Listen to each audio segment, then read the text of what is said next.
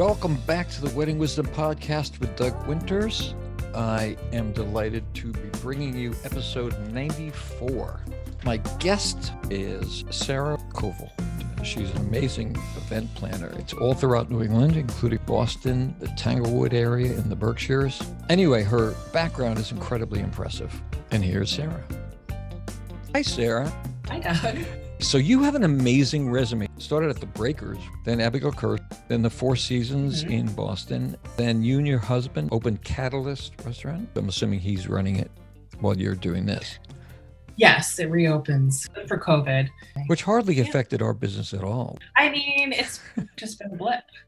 Your specific part of the industry, which I think is the hardest part, you're responsible for everything. Like I say to every planner, if the band's too loud, it's your fault. That's right. You know, but you guys, you associate with each other, you count on each other, and you have a support group, whether it's Engage, Newell McCone, who you said you met at the Breakers years ago. She talks about it like her extended family. They all know each other. They talk to each other and they talk about problems they're having or pricing or whatever. I don't know another band leader, nor do I have any desire to know any other band leader, because I think this part of the business is ripe with amateurs. This and photography. I could go to the Guitar Center this afternoon, pick up $5,000-$6,000 worth of equipment. Hire a bunch of really good musicians and say I'm a band leader. You can go to B&H Photo or Adorama, buy super expensive camera and say I'm a wedding photographer. So those are the two vendors, the photographer and entertainment, that I'm the most protective of, in the sense that, you know, I want my clients, obviously, like they're hiring me to guide them in the right direction. Yeah. So those are the two that I kind of get a little weird about. Okay, you agree with me.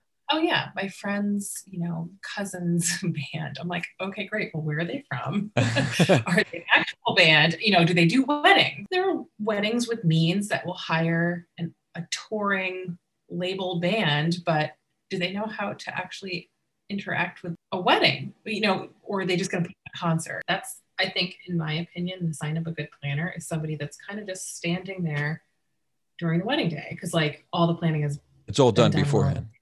Well done. You know, we've communicated with all the vendors. Everybody knows what's expected for the most part. I mean, it should just be pretty smooth.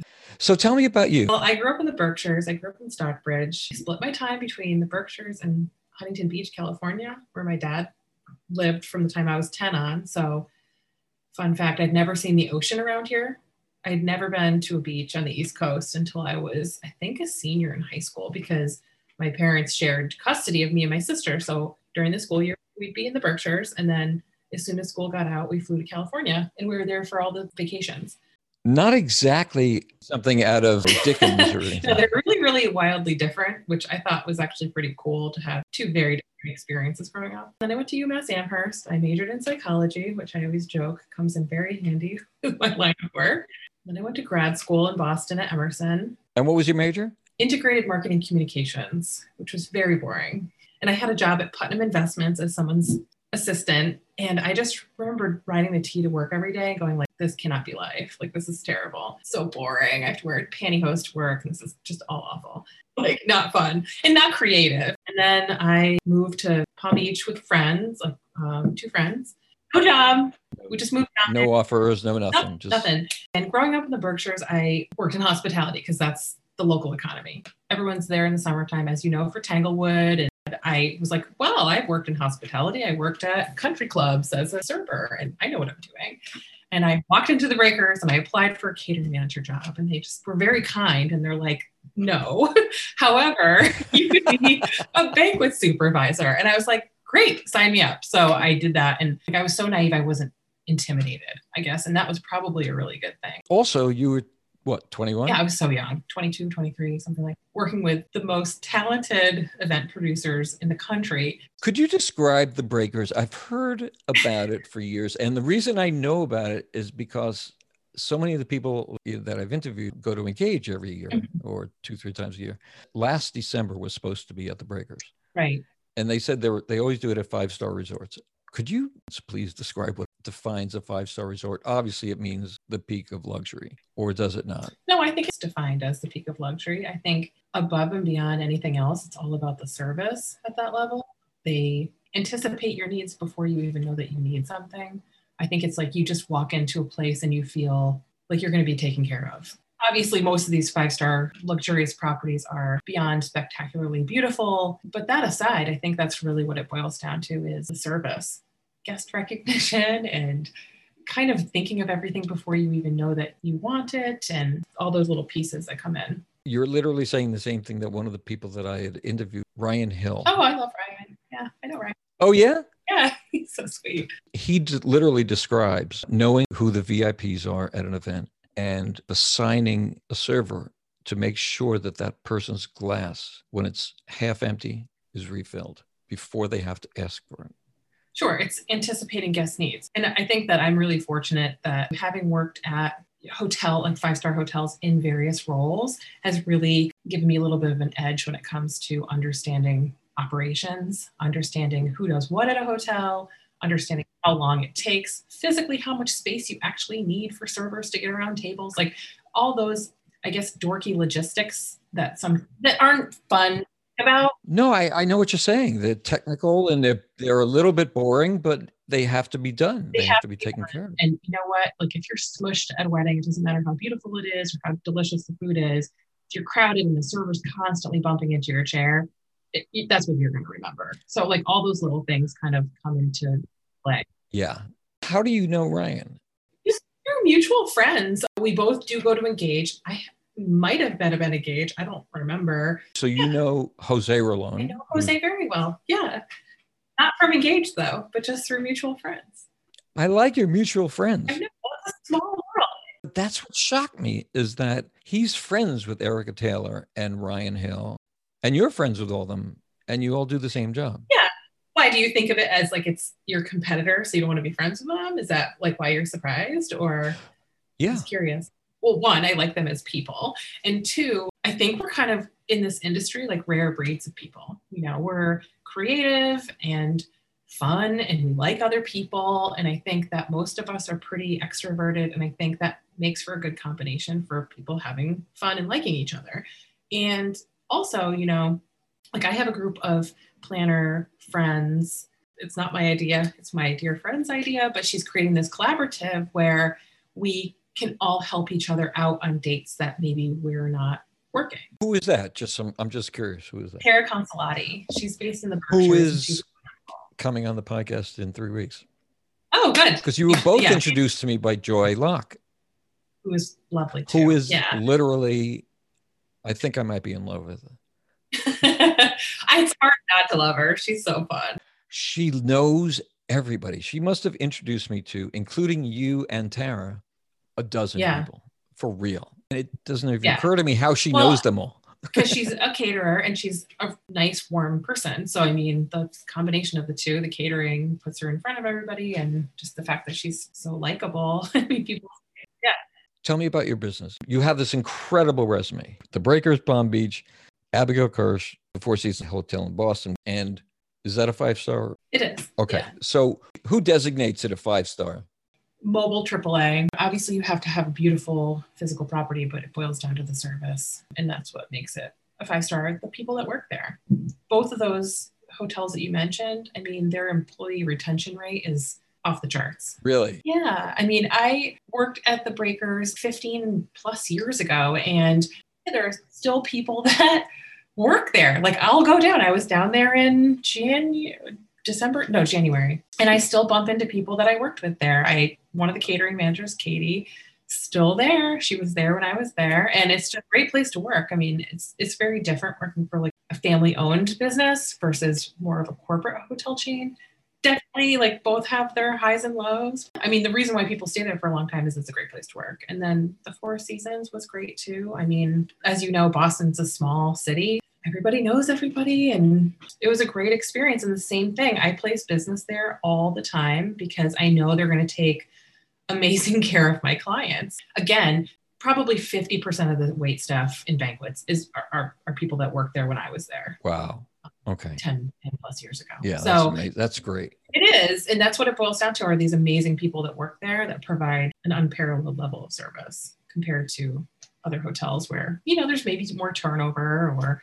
I mean, everybody hates the word vendors, but I can't really think of another, you know, strategic partners sounds so.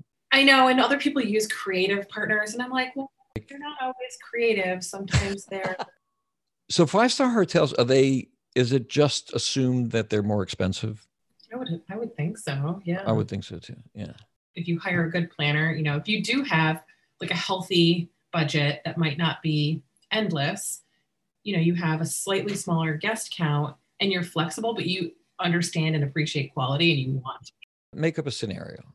Okay. So say a client comes to me, they don't have an endless amount of money. You know, they have a set budget, 100,000. Okay. Right. And they have a small-ish guest count, like maybe 75 people or so. Because I think like when we throw around numbers like, oh, we have a $500,000 budget, we have a $100,000 budget. I'm like, okay, but that doesn't mean anything unless you tell me how many people you're going to have. You can't just roll up to a luxury venue and say like, here's my budget and I want a Saturday in peak season. Yeah, of course. If you are really valuing that experience of understanding the quality and wanting to have. No, you can always go to the catering person and say, hey, like, here's my budget. I'm open to, you know, Fridays, Thursdays, Sundays, you know, I'm open to whatever you have available. Do you have any need dates? Because who knows, maybe there's a Saturday in January they want to fill, you know, so if you're flexible in that way, then you can actually get a really awesome value for a smaller budget in those kind of circumstances. Tip number one from Sarah Koval. Seriously, you're not asking for a discount. You're asking to fill a need that they have. And in return, they're offering you something that's going to work within your budget. So it's kind of like a win-win for everybody. Yeah. Is it a venue? Are you tenting? I think that budget conversations are so tough to generalize. I love a Jewish mom who has done like 4 bat mitzvahs or bar mitzvahs. So she kind of understands. She knows it all. What is like involved, and she gets it, and I appreciate that. Yeah. But you know, aside from, you know, Jewish weddings where the mom's probably already planned a million of these, but on a small scale, yeah, it's our job really to like walk people through, and like those conversations are not super fun to have in the very beginning. But budget is definitely one of the first things we need to talk about because it's, I think, shocking for most people. But once you start walking them through everything, especially the dads. If a dad is involved in the budget conversations, I always like, where do you take your wife out for dinner? And he'll say like a steakhouse, because that's what most dads do. Oh, that's funny. And then I'll say, well, how much do you usually spend if you were to go and like have, you know, like a seafood tower and then a salad and both of you had entrees and then you have dessert and then you have like a nice bottle of wine. And I feel like the light bulb goes off right then. $300? Probably more like $500 or $600, okay, right? Yeah. So that's just for food. And that's not including parking, like renting. Yeah. Band, flowers, lighting. It helps people understand, especially dads, understand, you know, like how it all comes together. And I feel like back to that conversation about like an overall budget, that scares people. And I think it's kind of unnecessary. It's like more important to talk about what you're going to spend per person. Because that's the driving force behind the budget. Oh, that's interesting. So how do you subdivide, like, for example, what I do? Sure. I mean, and that's the conversation that I would have with the clients, basically saying like, there are, of course, fixed costs like entertainment, like a photographer, who are going to charge what they're going to charge, whether you have 20 people or 200 people. Right. You know, it is what it is, but there are all the other variables when it comes to food, beverage, design, all the design elements fluctuate based on the number of people. Right. Those are the ones that are kind of all over the place based on.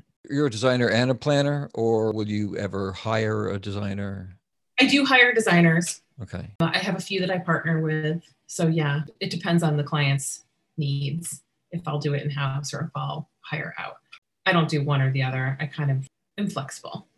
On your website, it says New England, Boston proper, Berkshires, and New York. The Westerly, Rhode Island. Oh, that's where I was with Joy most recently. Oh, that's where you were? Yeah. Oh, okay. Yeah, I mean, I mostly, every year it's a little bit different, of course. I would say most of the time I'm doing the majority of my events in Boston and New England, the Berkshires, but I do destination too. Like coming up this year, I have one in St. Thomas, South Carolina. I mean, kind of wherever the clients take me. Back to Engage, I feel like that's such a big benefit for a planner. The reason why I find it valuable is one, I kind of, like you had mentioned, they go to these amazing locations, which I kind of look at as like this fam trip. So I'm going to go and really get to know this property, be able to speak really knowledgeably about it to potential brides or grooms. But also secondary to that is building these relationships with vendors from all over, right? You know, if I'm doing a wedding in Georgia or South Carolina, I know what photographer to reach out to that's down there. It's this great, deep network of people that I've gotten to know as a person. I've worked with them, and it makes doing destination work for me so much easier, better. Could you describe what Engage is? Because I've had so many people talk about it. It's run by these two women, Catherine and Rebecca. Yeah, it's just a luxury wedding conference. I've been to 5 or 6 now. It's always held at a beautiful spot. The last one I went to was in London. And there's always a really wonderful lineup of speakers. And it's small enough where you actually do kind of get the opportunity to talk to whomever you want to talk to. You kind of get like a little yearbook so you can kind of see who's going to go. Like, oh, I want to meet this one or I want to meet that one, which is great. And obviously you start talking with your friends and like the same group of people sometimes will go. But you do develop relationships and get to know people on another level. Of course, we've all worked in the industry and we all spend Saturday nights together where we're working. But like, do you ever have a lot of downtime with these people? Yeah. But like I had just mentioned too, or meeting people from outside of your network of like New England, New York, Connecticut, like that kind of little world. Yeah. So anything specific about the Boston or Tanglewood area? It's a tough market right now because of COVID is leaving the city, moving out there. Yeah. No, I just want to be back home. My sister is disabled. She has MS. Oh, I'm sorry. And she needs a bit more help. My mom is still out there. I mean, In Stockbridge. Yeah. And to be quite honest, you know, last summer with COVID, everything was canceled, right? Well, I was just like, you know what? I'm going to rent a house in the Berkshires. And I rented a house in the Berkshires, which was actually pretty easy back then because Airbnbers were not doing the short-term stuff because I booked it well in advance. So I basically reserved it for the whole summer. And they were like, we're glad. We don't want a bunch of people in and out. Right. Yeah, that's to sterilize everything. Yes. So I brought my kids out there. I always joke. I say it was like a 1980 summer. Like they had the experience that I had. No structure. We just went outside and played. We hiked around like muddy trails and went to like the playground that I grew up going on that still has like dangerous things. And it was great. And my kids had so much fun. They still talk about it. They're like, we want to go back to the Berkshires because they have like little Boston accents. And they just had a great time. Like we'd go to like the farms and just kind of traipse around and like make up things to do. And we were just outside all the time. They weren't, like I said, overscheduled, and they could just kind of be creative and get bored. I think is really good for kids to be bored because they have to figure out how not to be bored. So I want to have a place out there so we can go back out and visit and hang out, and hopefully I will do more out that way. I love Tanglewood, but my favorite place to produce a wedding out there is Chesterwood. Oh, yeah. It's gorgeous. What do you think would be the most advantageous advice you could give bridal couples, bridal families on how to plan a wedding or what to expect when planning a wedding or the importance of having a planner? I was just going to say the number one piece of advice would be to hire a planner, because I don't know if anything has had a better opportunity to prove the fact that planners are so valuable as COVID.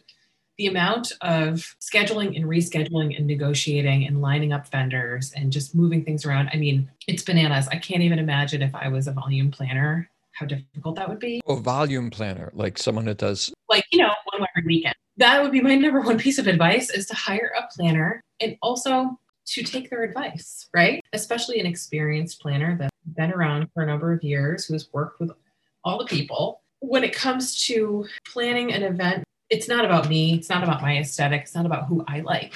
I really try to get to know the couple and really make suggestions and recommendations based on what I think they're going to love, and who's going to be the best fit for them, because they're all so wildly different, right? But it's, yeah, taking their advice and hiring really seasoned people. And really seasoned people cost more money than unseasoned people. COVID was actually a good opportunity for me to continue to develop relationships with vendors that I like to work with, even though we weren't working a lot. Again, I got to know them a little bit more just to see how people are handling all of these challenges too, right? You know, I think that, are they collaborative? Are they part of your team? I mean, from my perspective, that's important. I think another way for people to understand that are not in the industry what the value of a planner is like most of my clients hire interior decorators or interior designers, right? So they understand that.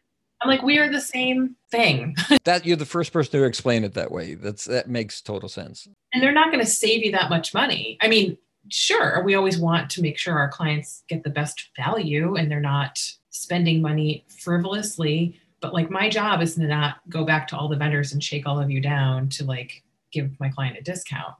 Not asking specific numbers, but if someone's having 75 people or they're having 200 people, is your pricing structure, obviously it's got to be different because there's so many more people, but it's triple the amount of people.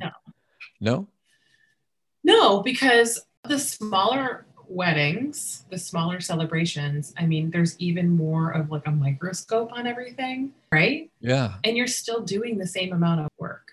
So I don't charge that way.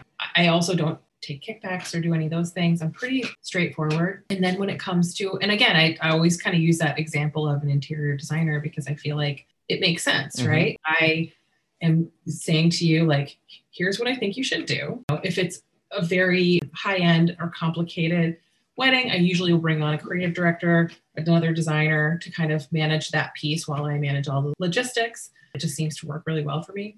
You know, I am making recommendations. I typically don't give them three recommendations. Again, like an interior designer is not going to say, here are three electricians. Yeah. Here's who I think is the best fit for you. Let me know what your thoughts are. So many people have said to me, yeah, I give them three bands, three photographers, three. And that works for some people, and that's totally fine. You're making them do the homework though. Yes. I'm trying to save my clients time. Right. I obviously vet, make sure that the vendors are available first. And then I present it to my clients. Usually like 9 times out of 10, they're like, yeah, we love it. Let's do it. Sometimes they're like, I want to see another option or two. Mm-hmm. And I'm like, okay. And then I'll go back to them. But like my clients are usually really busy professionals that just don't have time. Yeah. And that's why they're hiring a planner. And like, that's my value. You know, it's my expertise. It's the time. What I've also universally heard from all the best planners is they say, we work for very busy professionals who don't have time to do this and are very discerning. Right. And I feel like those clients understand the value of hiring professionals that do those things for them because they do it in other parts of their life, whether it's their attorney or their interior designer. Interior designer is the perfect thing. Right? Yeah. And there's inherent value in an interior designer. There's inherent value in a planner. So I don't feel like I need to make up the difference of my fee by getting the vendors to give a discount. So I kind of look at it as like, I'm saving you time. Your event is going to be 10 times better because you have a professional orchestrating it for you and executing it for you. And it's a big weight off your shoulder. Exactly. Yeah. So what's the biggest challenge you find in planning? Someone calls you, you get the gig. What's mm-hmm. the hardest element of it?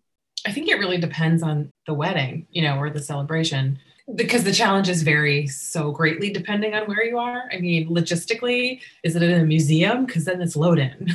Or like the amount of time that you have to set up. Is it, yeah, it varies. I mean, right now, honestly, it's destination outside of the United States because of COVID. That's the toughest thing. Have you gotten vaccinated? Not yet. I've been checking like multiple times a day. Everyone over 18 will have the ability to get it by May 1st.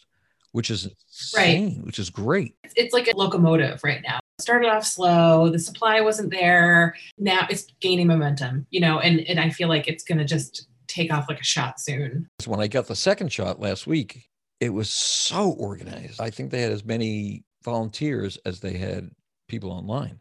And everyone was nice and had a smile on their face. And even the person giving you the shot, you know, it's delightful. Which shot did you end up getting? Did you know? Yeah, the Moderna. Okay.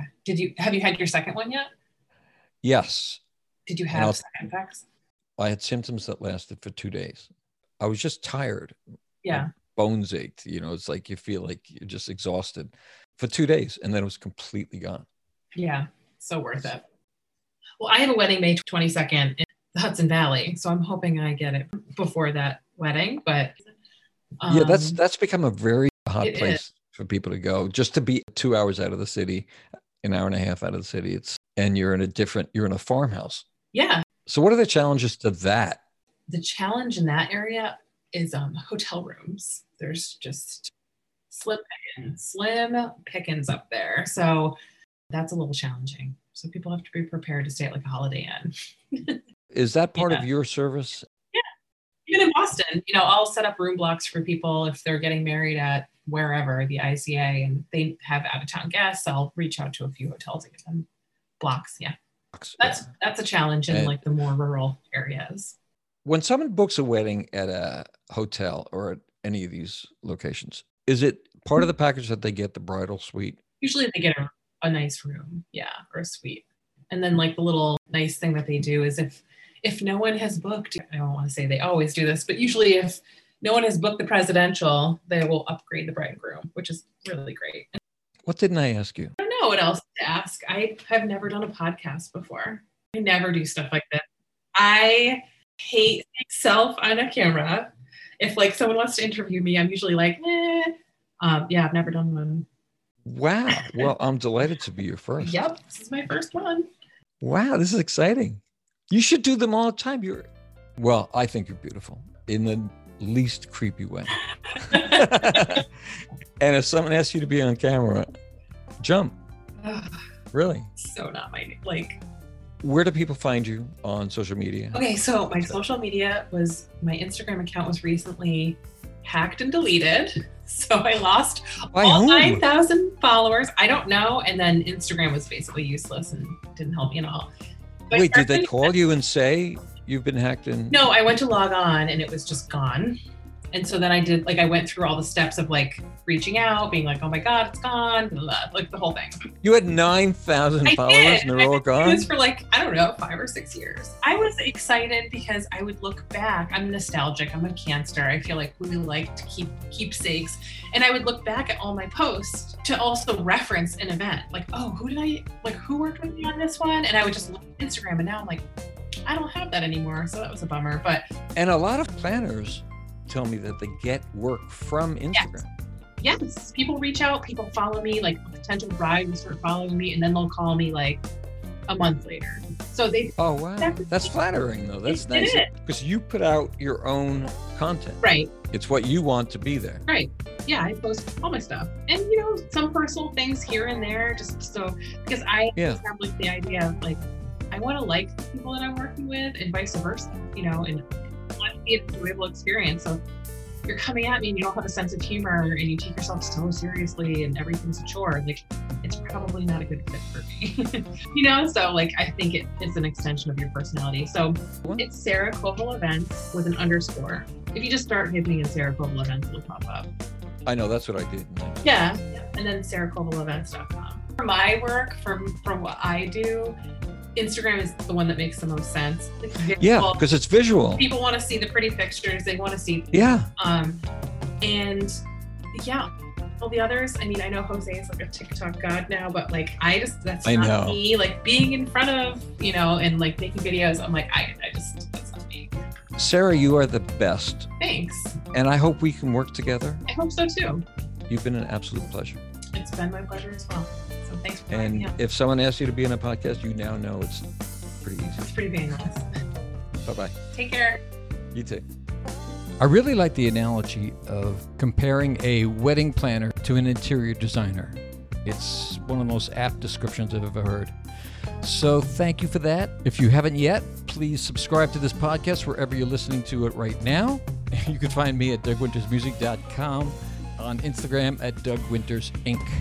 Sarah, as she just told you, is at Sarah Koval Events, KOVEL.com for her website, and Sarah Koval Events _ on Instagram. We've got a whole bunch of really exciting guests lined up until the end of April, then our 100th episode with a very, very special surprise guest.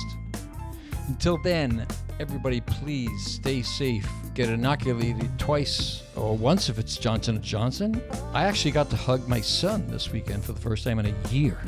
So everybody, please stay safe, stay masked up. It's not nearly over yet, and I'm ready to start playing. Have a terrific week, and I will see you next Monday.